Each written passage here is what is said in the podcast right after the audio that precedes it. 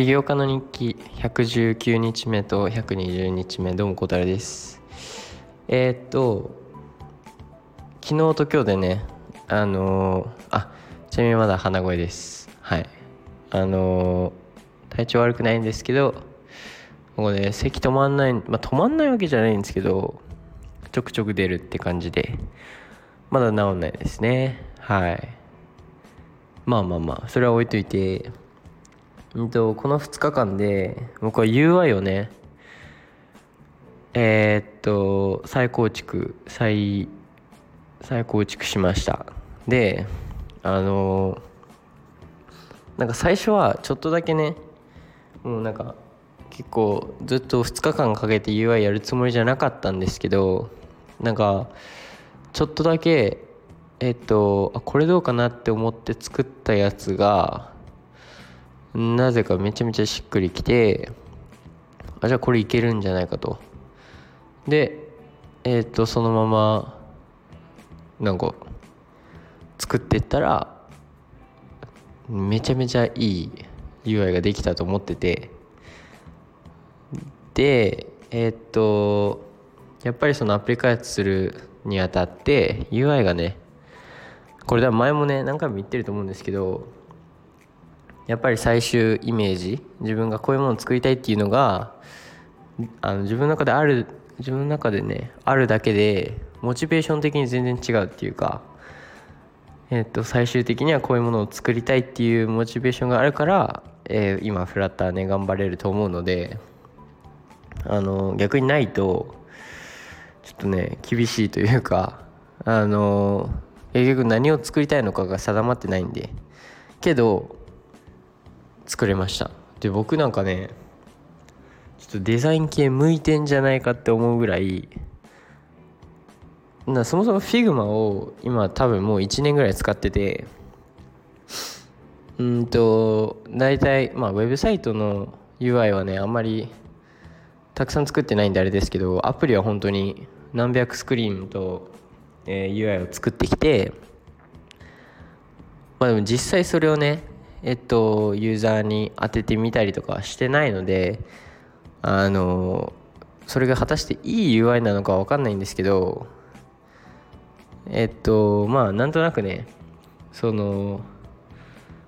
UI 作りになると結構その自分のクリエイティビティの面をねいろいろ発揮できる方法とかがあるのでやっぱり楽しいですね。であとはそれをコーディングで僕がコードを使ってそれをね現実にそのアプリ化することができれば完璧というかそれはもうベストですよね。はい。でえー、っとでそのこの2日間かけて UI 作りまあほぼ作り終えたんですよ。でそれをえっとまあもうちょっと先にねもうちょっと経ったら、えー、CTO 君に見せます。でまたフィードバックもらう。って感じなんですけどなんかね確実に前回よりはいいんですよ。っていうか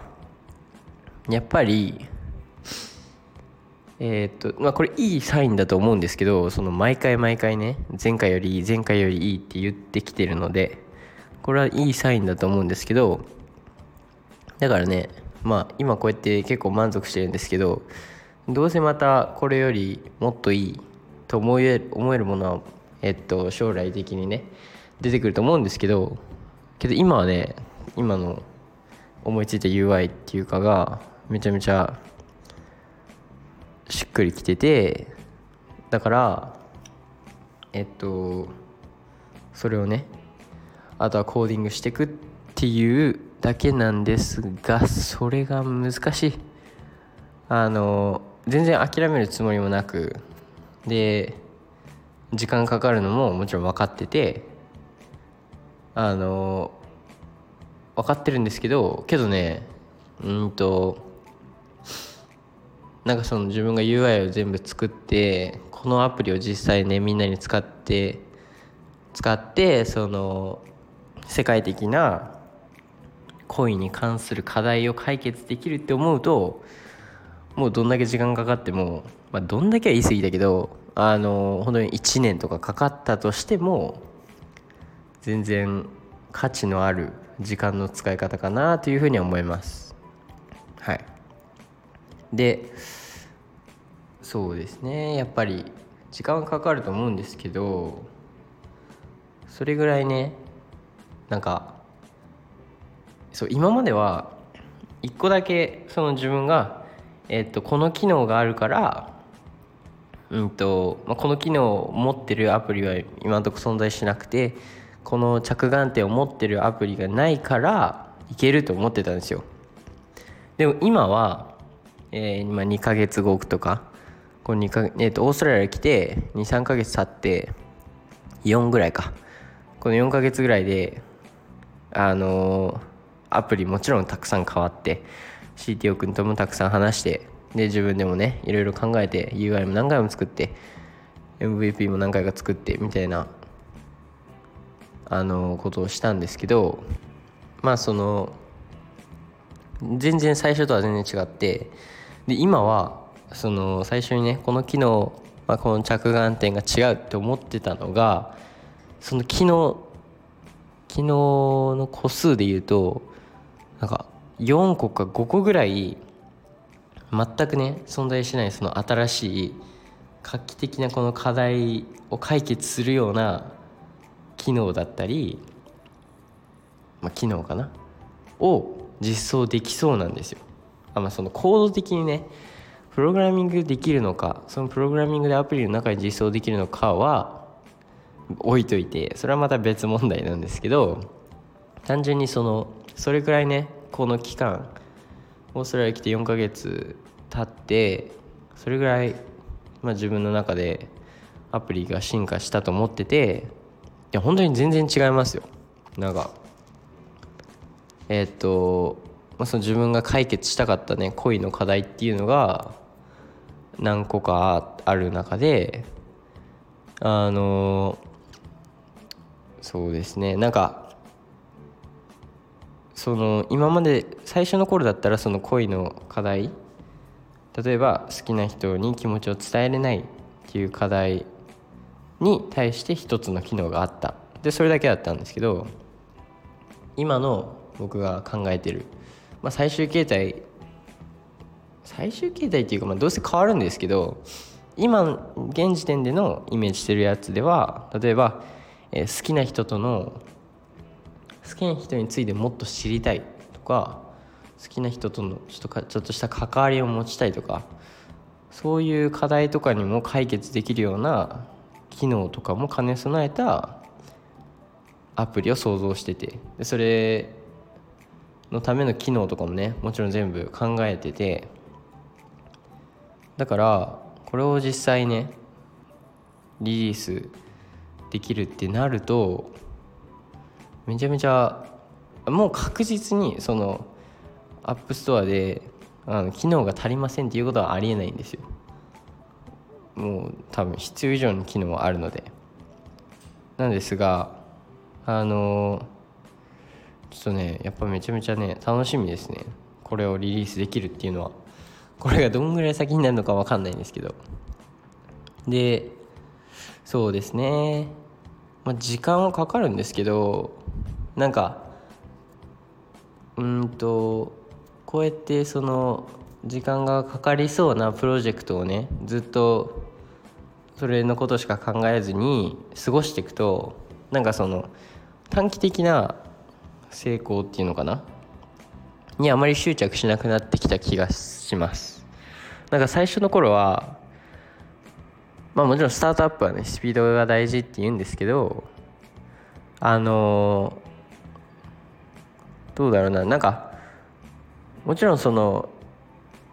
あのちょっとベースベースのコードの知識がまあコード知識をゲットして多分リリースしてからはめちゃめちゃスピード大事だと思うんですよ。えっとマーケット PMF を達成するためにプロダクトマーケットフィットを達成するためにいろんなことをしたりユーザーと話したり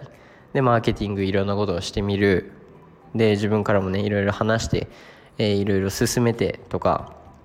でまたアプリ改良してとか。そっからはもうスピード重視でいきたいんですけど。やっぱそれまでのそのリリースするまでっていうのはうんとまあいやどうなんでしょうね、まあ、僕もこれ起業がね初めてなのでその果たしてそのリリースするまでもスピードを重視してやっていくべきなのかとかもよく分かってないんですけどまあでもやっぱりその自分の作りたいプロダクトかサービスの作り方がね分かってないとそもそもねスピードも何もないんですよ。はい。なのでまあそのだから最初の基礎作りの部分っていうのは、まあ、そこまで焦ってやると逆にねリリースしてじゃあ次アップデートしないといけないってなった時に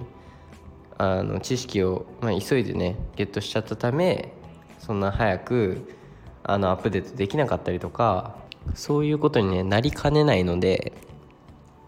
なんかリリースするまではこのアプリの場合ねアプリの場合とか例えばゲームを開発するとかの場合は実際にリリースするまでは時間かけていいものを作るっていうのもありかなとか思ったりしますね。であともう一つ思うのがこれはもう自分なりの意見なんですけど合ってるかは分かりません正直。これは多分実際にねやってみてどうなるかって感じなんですけどそのまあ今昔だったらそのアプリなんてまあ個数も少なかったしだからまあちょっとでも新しい機能が詰まってればよかったと思うんですけどまあ今こうしてほとんどみんな使うアプリっていうのが決まってきてる状態で何億個ぐらいのねアプリが存在するのでそうなった時にやっぱりなんかちょっとでもね中途半端だとうーん。まあバズりにくいというかそんな気がするんですよね。なんかやっぱりスタンダードっていうか求められてるものがねあのどんどん高くなっていくのでだから今からなんかよくあるんですよ YouTube とかでね。今からそのアプリでビジネスをするなとかアプリで起業するのはもうやめろみたいなそういう動画結構あって。でその一番の理由としてもうなんかそのみんながね使ってるアプリっていうのがもう決まってきてそれを超えるにはもうめちゃめちゃ時間もかかるし知識も必要だしでほとんどみんなが作ろうとしてるアプリは似てるようなサービスがもう存在してたりとかそういうそうなるので、まあ、成功しにくいという意見がまあな結構あるですけど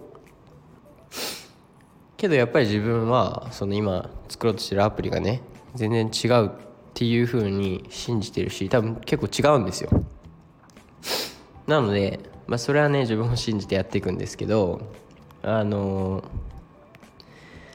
そうですね。まあ時間とりあえずそのコーディングする目標はその2023年が終わるまでにリリース。だからあと本当に半年なんですよ。うん。どうだろうね。いやでもうん。いけそうな気がする一方で、まあ、惜しいとこまでいけると思うんですよ。いけなかったとしても。あとこの一つの機能のコードが終わってないみたいな。それでも全然満足ですけどね。はい。なんかでも本当に短期的に成功したいっていうマインドセットがなんか自然となくなってきました。最近。本当に。なんか多分周りのみんなとかがえっとまあ例えばいろいろなんか成功したりとかえっとなんか出世したりとかね。そういうことを周りのみんながしてたとしてもなんとなくまあえっとついこの間の自分だったらね、まあ、もっと焦ってたりとかえっとまあ、どうにかしてその早い早くアプリをリリースできるコツとかね裏技みたいなのを見つけようとしてしてたと思うんですけどなんか全然気にしなくなったというかもうその自分が達成したい目標があってで、まあ、あとはそれをねそこまで行くにはもちろん長い長い地道な努力が必要だと思うのでなんかそれをやるだけみたいなそういうようなシンプルなんですけどまあその、まあ、時間かかるよねっていう前提で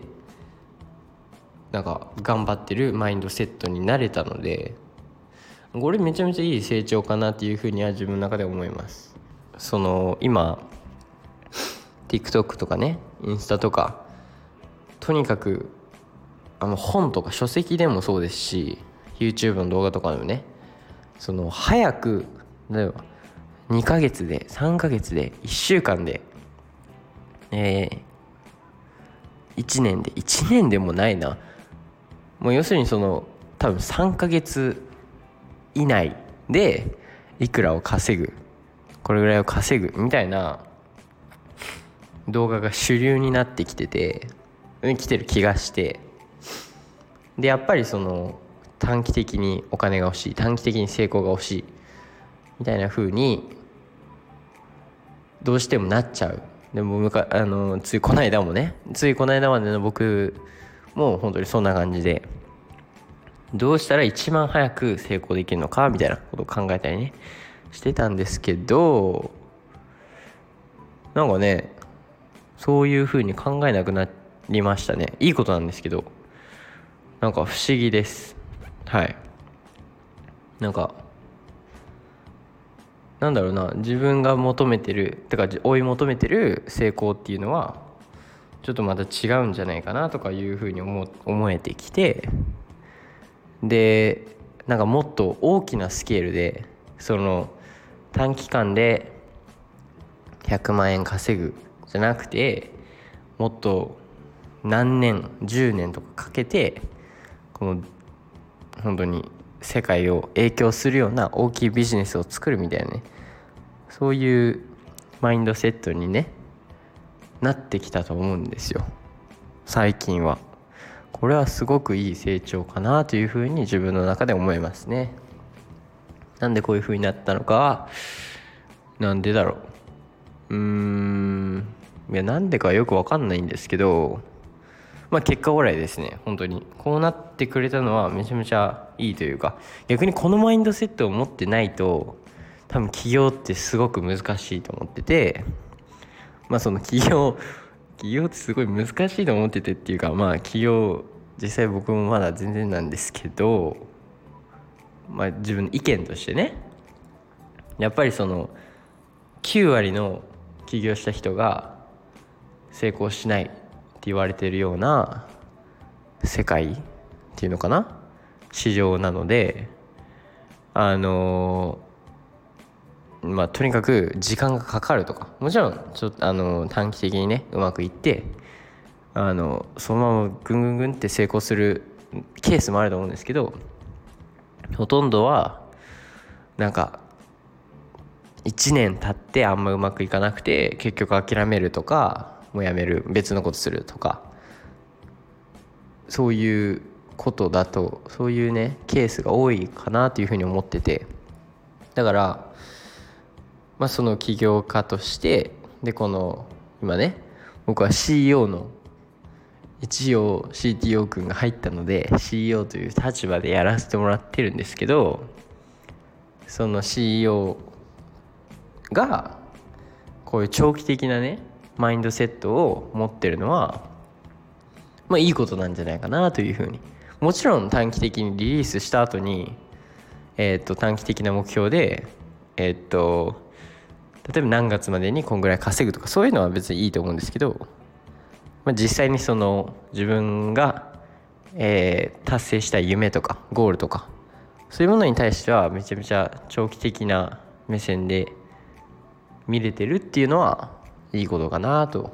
焦りもしないし。そう。焦りしないのは大事ですね。はい。コツコツ毎日ちょっとずつやっていくっていう感じで最近はやってます。でもこうすることによってまあストレスも軽減される他のことに対してももう少しオープンに考えられるようになったり他のものに時間を当てれるようになったりもちろんその企業えっと企業を少しねだらけてっていうわけでもなく企業、まあ、このアプリに関してもちゃんとね毎日やってるんですけどなんかもう少しフレキシブルにいろんなこと考えれるようになってそれがいいアイデアにつながったりもしてると思うんですよ。実際この2日間思いついたアイデアも多分このマインドセットのおかげで少しねストレスもなくを落ち着いた状態で考えれたからこそ出てきたんじゃないかなというふうに思う部分もあるのでなのでなんかいいですね。はい。だから、えー、最近はとても充実しております。あんまりストレスフリーで、えー、大学のことも大学も一旦終わってねで授業を今決めてる状態でテニスもめちゃめちゃ順調と。でアプリもえっと長期的なマインドセットを持って毎日コツコツやると地道に。で最終的に自分が達成したい目標までね突き進むだけなので。っていう感じでやっててます。はい。体調だけはちょっとね悪くないんですよ。咳が出るだけで。はい。咳出んの嫌ですね。なんかちょっと疲れる。で明日テニス明日テニス楽しみです。はい。だから明日までに直したいですね。治るなら。あと錠剤飲めない。本当に錠剤飲めない。うーんなんかうん飲めません。なんでか分かんないですけど。まあそれを解決したいです。はい。なのでまた明日。バイバイ。